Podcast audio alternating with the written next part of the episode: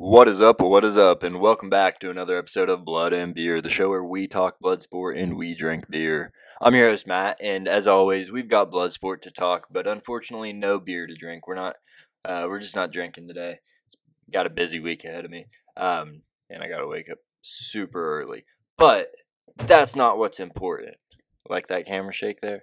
What's important is the MMA events we got coming up this week, the boxing events that happened this past weekend. I'm sorry for my hiatus, my sabbatical. There's just kind of a lull in combat sports, and I couldn't do a whole show talking about Gervonta Davis and him fighting trash cans all the time.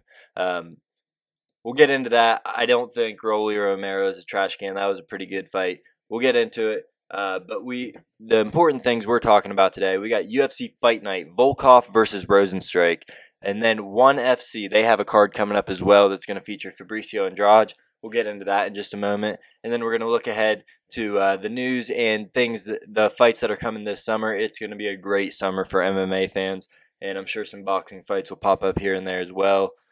They've just, Dana White was uh, quoted today or yesterday just saying it's a broken sport. And that's a perfect way to describe it. There's not much going on there. But we'll go ahead and uh, start with the UFC fights.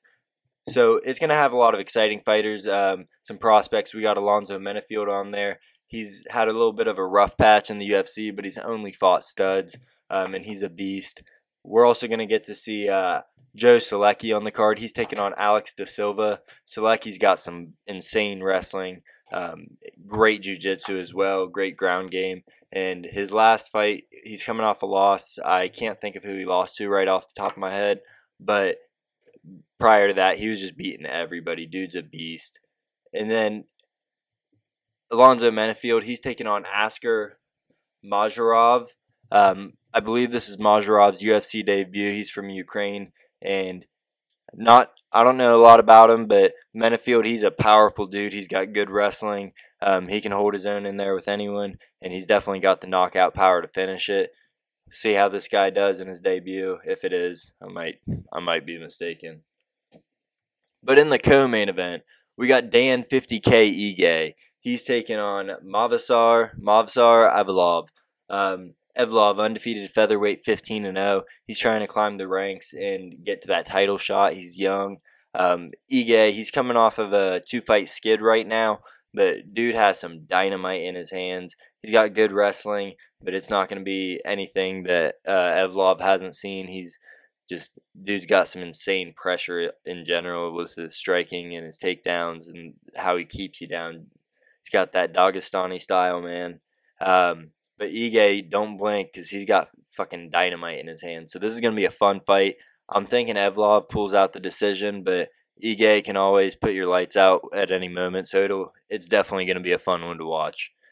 And then in the main event, we got two heavyweights going at it with Alexander Volkov. He's taking on Jairzinho Rozenstruik. Um, both are kickboxers. I wouldn't expect this fight to go to the ground. Both are coming off some losses. Alexander Volkov just got tapped out with a straight armbar to uh, Tom Aspinall.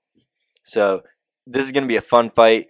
I, I don't think it's going to decision, but I don't think it's hitting the ground either unless it's some ground and pound to finish the fight. These guys like to strike. They're powerful. They're very calculated. They got good technique. Both were amazing kickboxers as well as MMA fighters. So we're gonna we're gonna see a war here, and I think we're gonna see a knockout in the second, maybe third round because they are calculated, but they're big, big, big boys at heavyweight. Big boys. And then ONE FC, they've got a fight card coming up. Uh, this is gonna be Friday at eight thirty in the morning. I believe it's on the One app or YouTube. That's generally what it's on. Um, but it's gonna be Fabricio Andrade, Andrade versus Won Il Kwon. I don't know about uh, Won Il Kwon, but Andrade is He's 24 years old. Dude's a beast under the one banner. He's got some insane Muay Thai. His fights are always super exciting to watch. He likes to stand up, but he's got good good jiu-jitsu as well. So that's going to be fun to watch. And then, uh, you know, I don't know anybody else on the one on this one card, but um, there's usually some fun ones on there if you just tune in and watch it. Usually they're on YouTube or the One app, which is also free. So that's awesome. And then this summer, because that's that's all we got for the combat sport events, unless you're watching Cage Warriors or I think it's CFFC and LFA. That's really all that's going on. Um, but this summer, what we got going on June 11th, Glover Teixeira versus Yuri Prochazka for the light heavyweight title at UFC 275. That's going to be a banger. The card's stacked. Um, and then the next week on Friday, June 17th, PFL is returning for its second round in the in the regular season for their playoffs. Got the following day Calvin Kattar taking on Josh Emmett in UFC Fight Night on ESPN. And then Bellator's got Mousasi versus Eblen coming up on June 24th. And later in the later in the summer we got Adesanya versus Cannonier. We got Dana White Contender Series coming back in August. We're going to see the PFL playoffs. It's to be a it's to be a fun summer for MMA fans. I can definitely say that. And then as far as because we're not to get into every single card, but as far as uh, MMA news, combat sports news, we had Paulo Costa. He's reportedly um, he reportedly struck a nurse. He elbowed her or him over a dispute with a vaccination card. So I don't know what's going on with him. Everything he says sounds really dumb, and then everything he does seems really dumb also. So ever since Izzy, he's been kind of fucked. I don't know what's going on.